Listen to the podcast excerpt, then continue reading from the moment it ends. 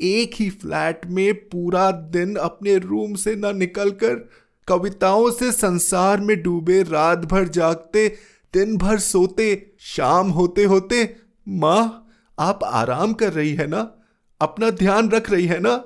We need you take care कहते बेटे के माँ के लिए अपने प्यार का ढिंडोरा पीटते शब्द नहीं चाहिए। आप सुन रहे हैं कहानी जानी अनजानी, पीयूष अग्रवाल के साथ। चलिए, आज की कहानी का सफ़र शुरू करते हैं।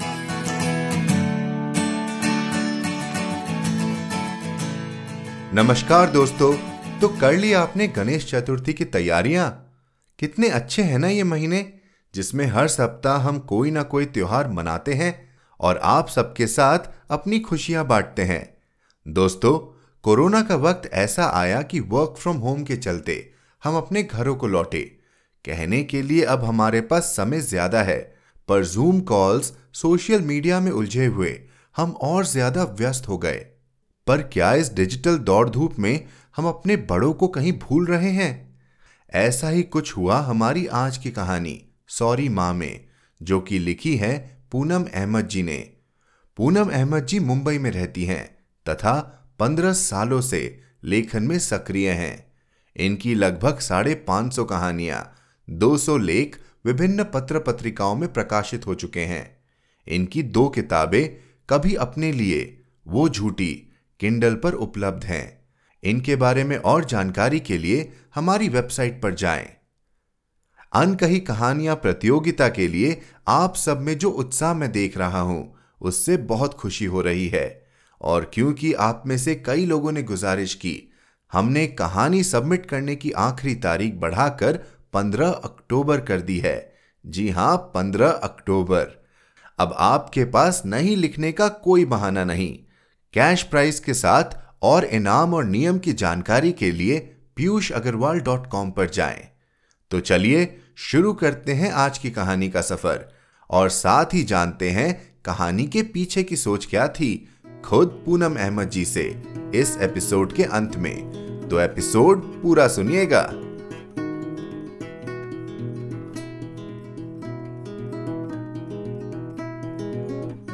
सॉरी माँ, पूनम अहमद।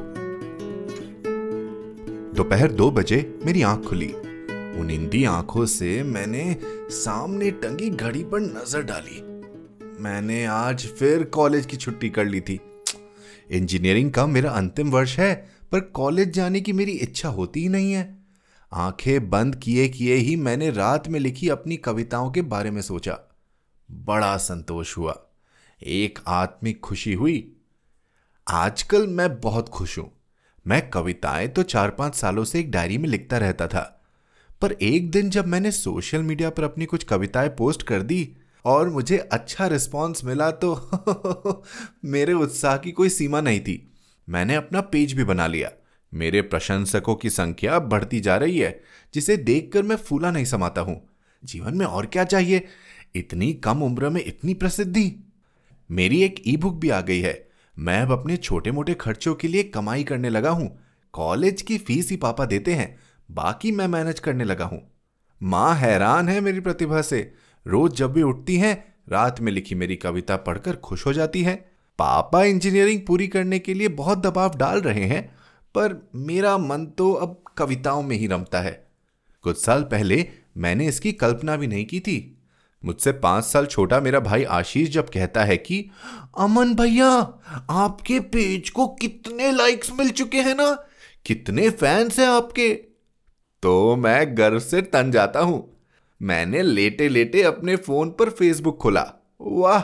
रात तीन बजे कविताएँ पोस्ट करके सोया था। इतने लाइक्स और कमेंट्स। खुशी से भर उठा मैं। माँ को बताऊँगा कितनी खुश होंगी। आजकल मैं माँ सीरीज़ पर कविताएँ लिख रहा हूँ। बहुत पसंद की जा रही है।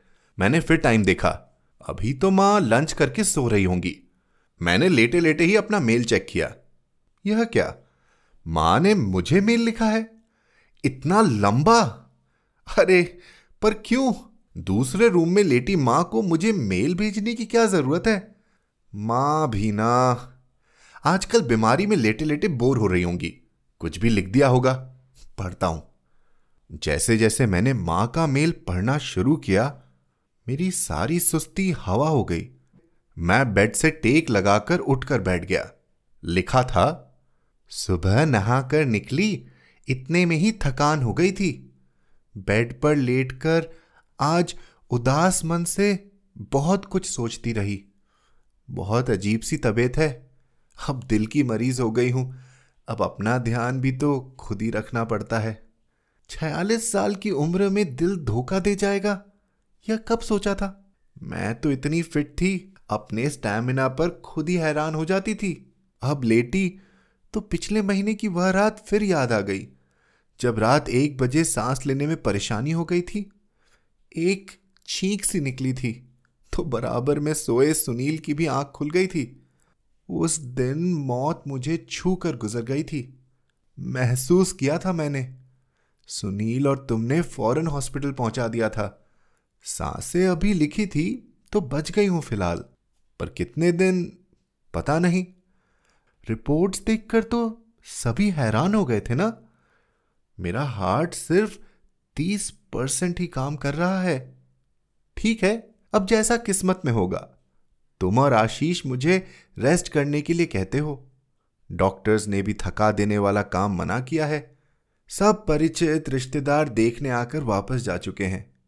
खाना बनाने के लिए अच्छी मेड मिली नहीं, बस साफ़ सफ़ाई करने वाली रमाबाई से मिलकर काम चला रही हूँ। पर आज तुम्हें बताना चाहती हूँ। कि इस गृहस्थी को संभालने में मैंने सालों लगा दिए हैं। पर आज मेरी ज़रूरत के समय मुझे तुम लोगों के जिस केयर और सहयोग की आशा थी वह मैं तलाशती रह जाती हूँ। मैंने आज सुबह फेसबुक देखा तो तुम्हारी रात को लिखी हुई कविता दिखी। काफ़ी लाइक्स और कमेंट्स थे। तुम रात रात भर जाग कर कविताएँ लिखते हो, दिन भर सोते हो तुमने अपना अजीब सा रूटीन बना लिया है। बातें भी खूब बड़ी बड़ी करते हो। आज तुम्हारी माँ सीरीज़ की कविता मैंने भी पढ़ी तो मुझे मन ही मन व्यंगपूर्ण हँसी सी आ गई। माँ के त्याग, ममता से भरी कविता पर यथार्थ की दुनिया में तुम्हारे जीवन में तुम्हारे लफ्जों के मायने हैं। कल मुझे तुम कह रहे थे, माँ, मैं आजकल मदर की फीलिंग पर सीरीज़ लिख रहा हूँ। आपको डेडिकेट करूँगा। मैंने प्रत्याछत खुशी दिखाई। माँ हूँ ना, मेरा काम ही है बच्चों की खुशी में खुश रहने की कोशिश करना। पर मेरा मन आहत है, क्योंकि सच तो यह है कि मुझे इस समय तुम्हारे बड़े बड़े शब्दों में पिरोई गई कविता नहीं, तुम्हारा प्यार साथ चाहिए। इस समय माँ सीरीज़ में ऑनलाइन प्यार नहीं। मेरे तन मन को अपनी देख रेख से सुकून पहुंचाता, मेरी बीमारी में मेरा ध्यान रखता बेटा चाहिए। एक ही फ्लैट में पूरा दिन अपने रूम से न निकलकर, कविताओं से संसार में डूबे रात भर जागते दिन भर सोते, शाम होते होते माँ, आप आराम कर रही है ना? अपना ध्यान रख रही है ना?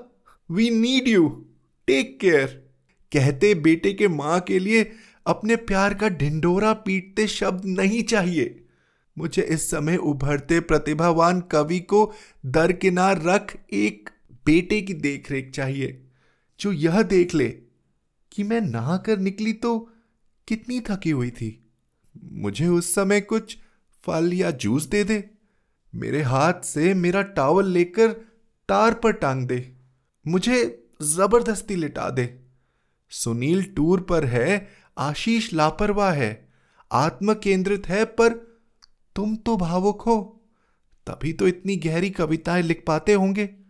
पर क्या जो गहरे शब्दों में खुद को डुबो देते हैं, असली जीवन में एक ही घर में रहकर अपनी माँ के दुख दर्द उन तक नहीं पहुँच पाते? या वे अनसुना कर देते हैं? मुझे नहीं पता कि मेरा कितना जीवन है अब। बस यही चाहती हूँ कि इन दिनों बस मेरा बेटा यह देख ले कि मैंने कुछ खाया भी है या नहीं, दवाई ली है या नहीं। कभी वह मुझे अपने हाथों से कोई फल काट कर दे दे। कभी मेरे पास यूँ ही लेटा रहे। कभी अपने अनाड़ी हाथों से ज़बरदस्ती मुझे कुछ बनाकर खिलाए। कभी यह कह दे कि बस, माँ, आप आराम करो, जिससे आप जल्दी ठीक हो जाओ। काम तो हम दोनों भाई मिलकर कर लेंगे। पर तुम दोनों तो अक्सर सो रहे होते हो या लैपटॉप पर होते हो। डोर बेल होने पर भी मैं ही उठती हूँ। तुम्हें पता है कभी कभी तो मुझसे उठा भी नहीं जाता। मन अपने बेटे को आवाज़ें देता रह जाता है। पर मैं हैरान भी हूँ, मुझे जल्दी ठीक भी तुम ही लोगों के लिए होना है। जानती हूँ कि मुझे कुछ हो गया तो इस घर का ईश्वर ही मालिक है। इस घर के तीनों पुरुष सदस्य एक दूसरे का ध्यान कभी रख नहीं पाएँगे।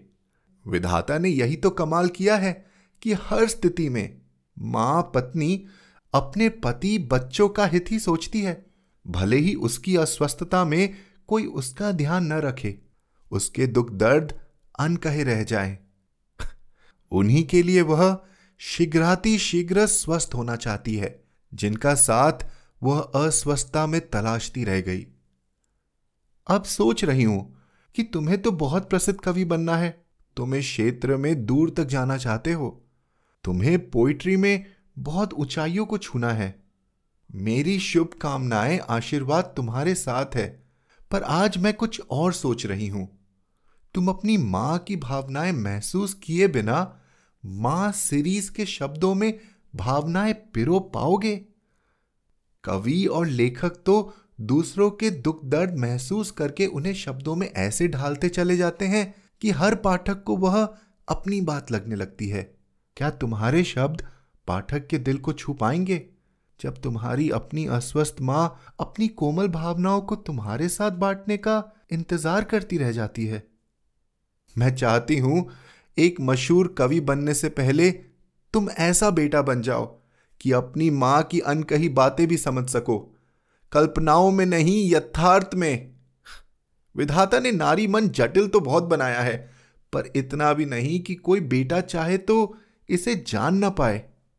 तुम्हें आहत नहीं करना चाहती, पर अगर तुम्हें दूसरों के दिलों को, उनकी भावनाओं को छू जाने वाली रचनाएँ लिखनी है तो पहले उन्हें महसूस करना होगा। तुम्हारी माँ पर लिखी कविताएँ मेरे ही दिल को नहीं छुपाती मैं उन्हें शब्द समझकर पढ़ती हूँ और भूल जाती हूँ। वे किसी और को क्या छुपाएँगी ऊंचाइयों को छूने के लिए अभी तुम्हें ज़मीन पर भी अपनी ठोस पकड़ बनानी है। शाब्दिक नहीं, यथार्थ की दुनिया महसूस करनी है। अपने आसपास की दुनिया के दुख दर्द महसूस करने हैं। ये जो इतने मशहूर, सफल कवि, लेखक, शायर हुए ना, वे अपने तो अपने, दूसरों के दुख दर्द में भी ऐसे डूबकर निकले हैं। कि उनका एक एक लफ्ज पढ़ने वाले को झकझोर गया है। अमन, अपनी माँ की भावनाओं से अछूते रह जाओगे तो माँ सीरीज़ कितनी आगे तक ले जा सकोगे? मैं भी तो तुम्हें सफलता के शिखर पर देखना चाहती हूँ। बस, अब थक गई हूँ। तुम्हारी माँ। मेरी आँखों के सामने अचानक सब धुंधला हो गया। मेरे गालों पर गीलापन बढ़ता जा रहा था। मैं सर पकड़कर बैठ गया। माँ तो कोई कवि या लेखिका भी नहीं है। फिर भी उनका एक एक शब्द मुझे झिंझोड़ गया। यह क्या हो गया मुझसे? उस रात डॉक्टर ने कितना साफ़ साफ़ कहा था। इन्हें लाने में कुछ सेकंड्स की भी देरी हो जाती तो। डॉक्टर ने ये तीन महीने चिंताजनक बताए हैं। माँ बहुत बीमार है। पापा मीटिंग के लिए टूर पर है। आशीष मस्त मौला है और मैं मैं क्या करता हूँ उनके लिए? रातों को जाग कर माँ पर लंबी लंबी कविताएँ लिखता हूँ। दिन भर सोता हूँ। शाम से रात तक इस फ़ील्ड में आगे बढ़ने के लिए, अपने नए कवि मित्रों के साथ किसी कैफ़े में बैठकर विचार गोष्ठी करता हूँ। रात को आता हूँ तो माँ जितना भी बना पाती है, कभी खा लेता हूँ कभी पसंद ना आने पर आशीष और मैं बाहर से कुछ ऑर्डर करके मंगा लेते हैं। माँ थकी सी वह खाना उठाकर फ्रिज में रख देती है और शायद अगले दिन वही खा लेती है। मैं शर्मिंदगी के अथा सागर में डूबता जा रहा था। माँ को तो आराम करना है, पर कैसे करेंगी वे आराम? उनके हालचाल पूछकर कविताओं में डूब जाता हूँ। क्या कर रहा हूँ मैं? एक ही फ्लैट के दूसरे बेडरूम में लेटी अपनी अस्वस्थ माँ से इतना दूर हूँ मैं कि आज उन्हें अपने मन की बात शेयर करने के लिए मुझे मुझे मेल लिखना पड़ा है। छी, लानत है मुझ पर। मैंने बराबर में सोए आशीष पर नज़र डाली। यह भी क्या सीखेगा मुझसे? सबसे दूर अपने रूम में अकेले जीना? मैंने धीरे से जाकर माँ के बेडरूम का दरवाज़ा खोलकर झांका। माँ सो रही थी। फिर पूरे घर पर नज़र डाली। सब अस्त व्यस्त, हर कोना बिखरा हुआ। माँ को कैसे चैन आता होगा जब घर की यह हालत देखती होंगी? मेरी रुलाई फूट पड़ी। कितना दुख होता होगा उन्हें। दो युवा बेटों के होते हुए उनका कोई साथ नहीं, कोई आराम नहीं, पता नहीं। अपने लिए क्या बनाती है, क्या खाती है, आजकल कितनी चुप रहने लगी है। मैंने फ्रिज खोलकर देखा, कोई फल नहीं है घर में। माँ को फल कितने पसंद है? वॉशिंग मशीन के पास कपड़ों का ढेर लगा है। दो दिन पहले माँ ने मशीन चलाई थी। कपड़े सुखाने में ही हाफ़ गई थी माँ। मुझे याद आया, जब शाम को माँ थकी सी हाथ में कपड़े लेकर अचानक चेयर पर बैठ गई थी। मैं उस समय माँ पर ही तो कविता लिख रहा था। मैंने क्यों नहीं उनके हाथ से कपड़े लेकर उन्हें लिटा दिया? माँ के मेल का एक एक शब्द मेरे दिमाग में हथौड़े की तरह बज रहा था। फ्रेश होकर मैंने उनके लिए उनकी पसंद की अदरक वाली चाय बनाई। पहली बार। पहली बार इस बीमारी में उनके लिए कुछ किया। मन पता नहीं कैसा हो रहा था। मैंने एक गिलास पानी, चाय, कुछ बिस्कुट्स ट्रे में रखे और उनके रूम में पहुँचा। मेरी आहट से माँ ने आँखें खोल दी। माँ से नज़रें मिली तो खुद को रोक नहीं पाया। और ट्रे एक तरफ़ रख उनके पास लेटकर उनसे लिपटकर ज़ोर से रो पड़ा। मेरा रोम रोम सॉरी कह रहा था। माँ तो माँ है ना, सब समझ गई थी। उन्होंने जैसे ही मेरा सर सहलाया, मैंने भी महसूस कर लिया कि माँ ने मुझे माफ़ कर दिया है। वे समझ गई हैं कि मैं अपनी गलती महसूस कर चुका हूँ। उनके पास अपनी दुनिया में खोया आत्म केंद्रित कवि नहीं, उनका बेटा लेटा था। वे यही तो चाहती थी ना, बस इतनी सी बात मैं समझ नहीं पाया था। हम दोनों ने एक शब्द भी नहीं कहा था, पर दोनों एक दूसरे की भावनाएँ महसूस कर रहे थे। इस मौन में बड़ा स्नेह था, शांति थी, ममता थी। मैं इस मौन से अभिभूत होता चला गया था। हम दोनों की ही आँखों से माँ बेटे के प्रेम की अविरल गंगा की गंगोत्री जैसे निशब्द बहती चली जा रही थी।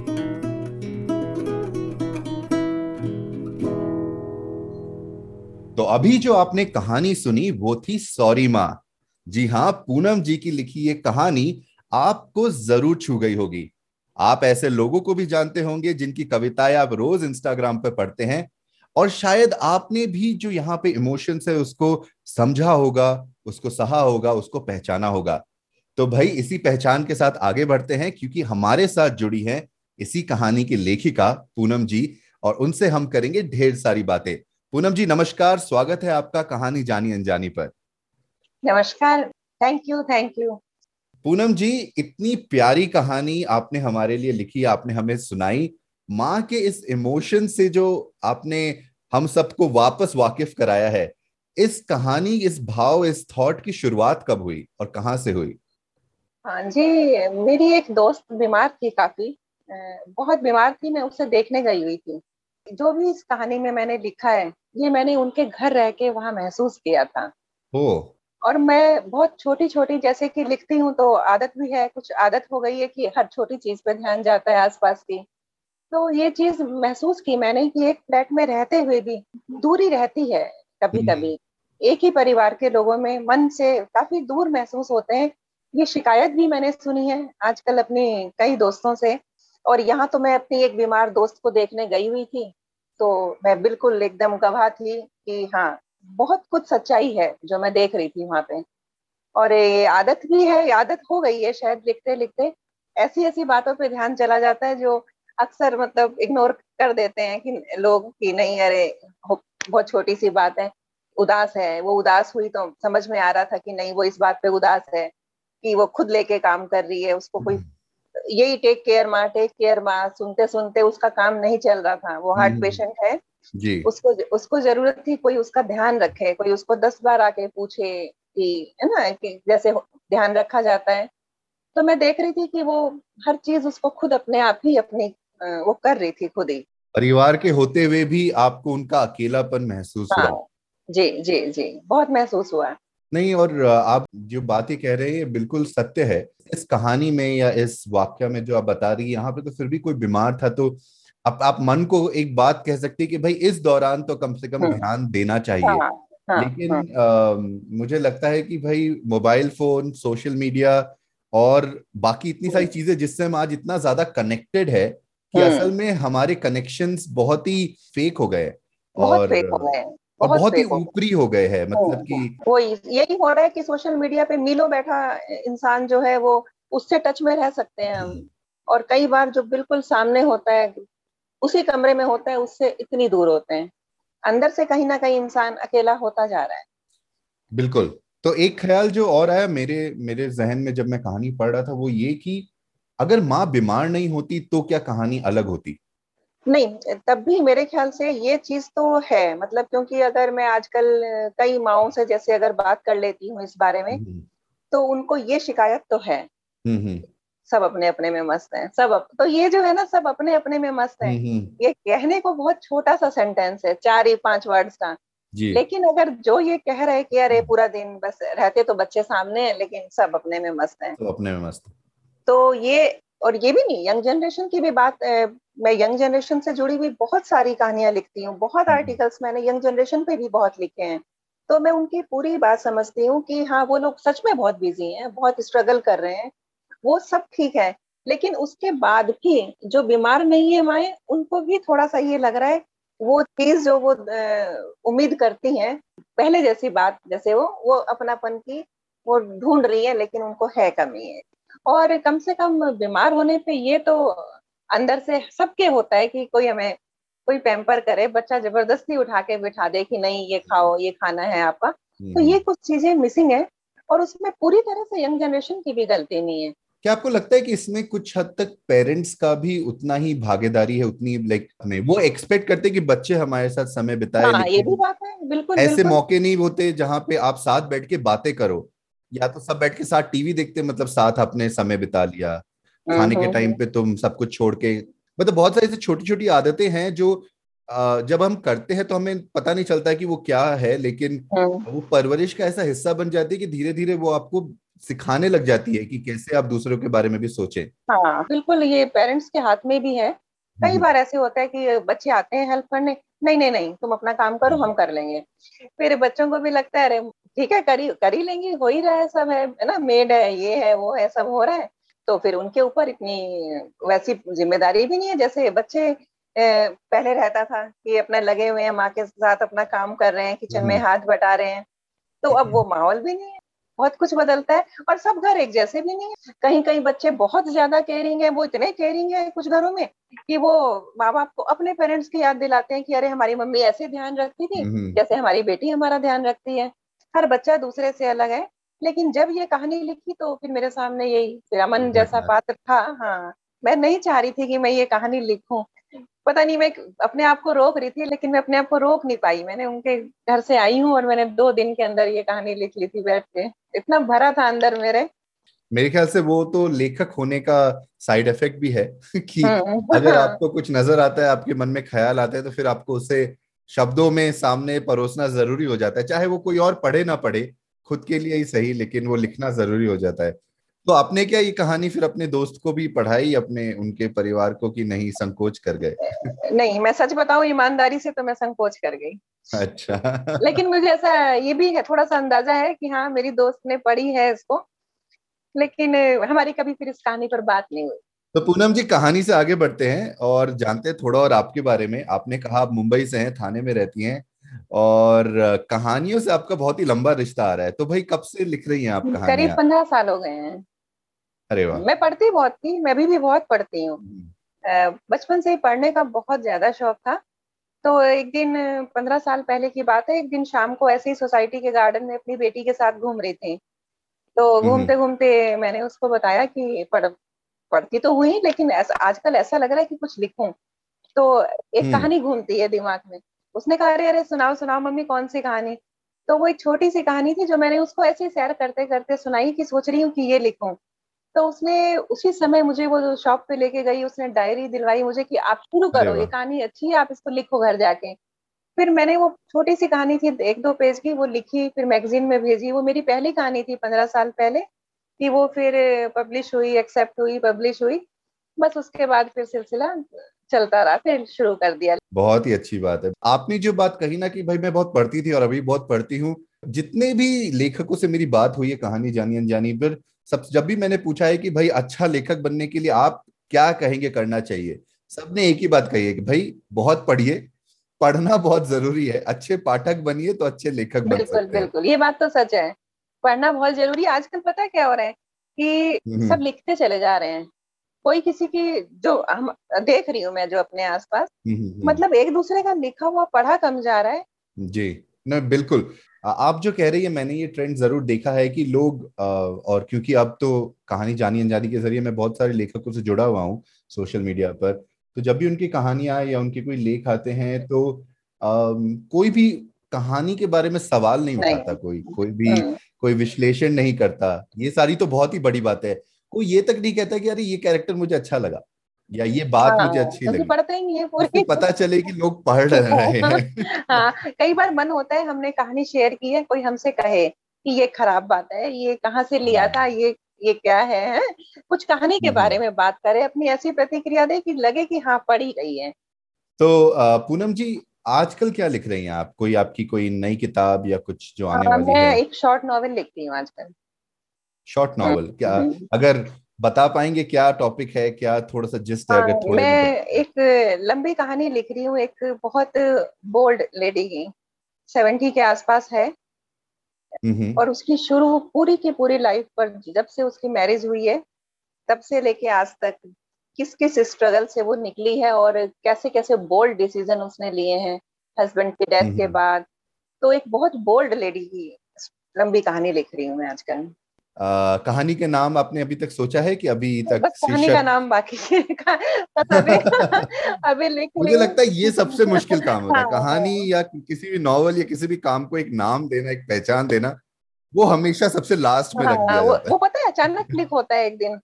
और कई बार ऐसा होता है कि मुझे जब मैं कहानियाँ लिखती हूँ तो मुझे उनके शीर्षक मेरे दिमाग में बहुत दिन से चल रहे होते हैं। कई बार। मतलब लोग हँसते हैं मेरे दोस्त जो है राइटर दोस्त वो हँसते हैं इस बात पे कि शीर्षक बहुत बढ़िया था। तो मैं उनको बताती हूँ ये शीर्षक मेरे दिमाग में पहले आया है कहानी मैंने बाद में सोची है। हाँ तो ऐसे जैसे एक कहानी लिखी थी मैंने चार आँखों का खेल तो वो बहुत छोटी सी ऐसी लव स्टोरी है एक मेच्योर लेडी की तो वो चार आँखों का खेल मेरे दिमाग में पता नहीं कहाँ से चल रहा था चार आँखों का खेल। तो फिर उस पर कहानी लिखी। अच्छा अभी लॉकडाउन था तो मैं अपनी बेडरूम की खिड़की में जब खड़ी रहती थी सब बंद थे घर में सब लोग एकदम। तो बेडरूम की खिड़की पे जो सामने की बिल्डिंग दिखती है और हमारी जो बिल्डिंग हो गई तो मैंने वहाँ खड़े खड़े सोचा कि ये कहानी ऐसे हो सकती है कि दो नंबर के साहब चार नंबर के मेम साहब। तो एक ऐसी भी तो लव स्टोरी हो सकती है लॉकडाउन में। तो फिर मैंने फिर मैंने एक कहानी लिखी है अभी इस पे कि दो नंबर के साहब सात नंबर की मेम साहब। तो पहले ये खड़े खड़े आया है खिड़की पे तो कहानी लिख दी एक्सेप्ट हो गई है ये पब्लिश होगी किसी दिन अब। तो कई बार तो टाइटल पहले आते हैं कहानी के। हाँ नॉवेल में थोड़ा टाइम लग रहा है होगा क्लिक हम्म। करेगा एक दिन अचानक। और सुनने वालों को हम बता दें कि हमारे शो नोट्स में हम पूनम जी की कुछ और कहानियों के लिंक्स डालेंगे। और जब भी इनकी ये नॉवल भी पब्लिश हो जाएगी, तैयार हो जाएगी तो हम उन्हें वहाँ ज़रूर इंक्लूड करेंगे ताकि आप जो ये सुन रहे हैं, आपको ज़्यादा ढूंढना न पड़े, ज़्यादा मेहनत ना करना पड़े और आपको पूनम जी की और कहानियाँ सुनने को मिले। इसी के साथ पूनम जी, आपका हम धन्यवाद करना चाहेंगे कि आपने हमारे लिए इतना समय निकाला और हमें कहानी के बारे में इतनी सारी बातें बताई और साथ में आपकी हँसी जो इतनी प्यारी है, वो हमें सुनने का मौका मिला। धन्यवाद, बहुत अच्छा लगा मुझे भी यहाँ के मुझे बहुत अच्छा लगा आपसे बात करके, धन्यवाद। तो दोस्तों, कैसी लगी आपको आज की कहानी और पूनम जी से बातचीत? आपको क्या लगता है, क्या सच में हम जाने अनजाने में अपने माता पिता को इस तरह का कोई एहसास करवा रहे हैं? या क्या आपके अपने बच्चे पास होकर भी पास नहीं? अगर ऐसा है तो अब भी देर नहीं हुई है। आज ही उनसे बात करिए और बन जाइए उनकी ज़िंदगी का वो ज़रूरी हिस्सा। और हमें hello at the rate Piyush Agarwal dot com पर बताएँ। कैसा रहा आपका अनुभव? इसी नोट पर मैं आपसे विदा लेता हूँ। अनकही कहानियाँ प्रतियोगिता में हिस्सा ज़रूर लीजिए और बाकियों को भी बताइए। याद रहे 15 अक्टूबर से पहले आपको अपनी कहानी पीयूष अग्रवाल डॉट कॉम पर दिए लिंक पर भेजनी है। अगर हमारी कहानियाँ आपके दिल को लुभा रही हो तो आप हमें सपोर्ट भी कर सकते हैं। और जानकारी के लिए पीयूष अग्रवाल डॉट कॉम पर सपोर्ट द शो लिंक पर क्लिक करें। आप जिस भी ऐप पर यह पॉडकास्ट सुन रहे हैं, हमें सब्सक्राइब या फॉलो करना ना भूलें। हर शुक्रवार आप तक नई कहानियाँ लाने का श्रेय मैं अपनी टीम को देना चाहूँगा। आज के एपिसोड की प्रोड्यूसर हैं देवांशी बत्रा। आप सुन रहे थे कहानी जानी अनजानी पीयूष अग्रवाल के साथ, जो कि इंडी पॉडकास्टर की एक पेशकश है। तो हम आपसे मिलते रहेंगे। हर शुक्रवार। तब तक के लिए अपना ध्यान रखिए स्वस्थ रहिए और मुस्कुराते रहिए।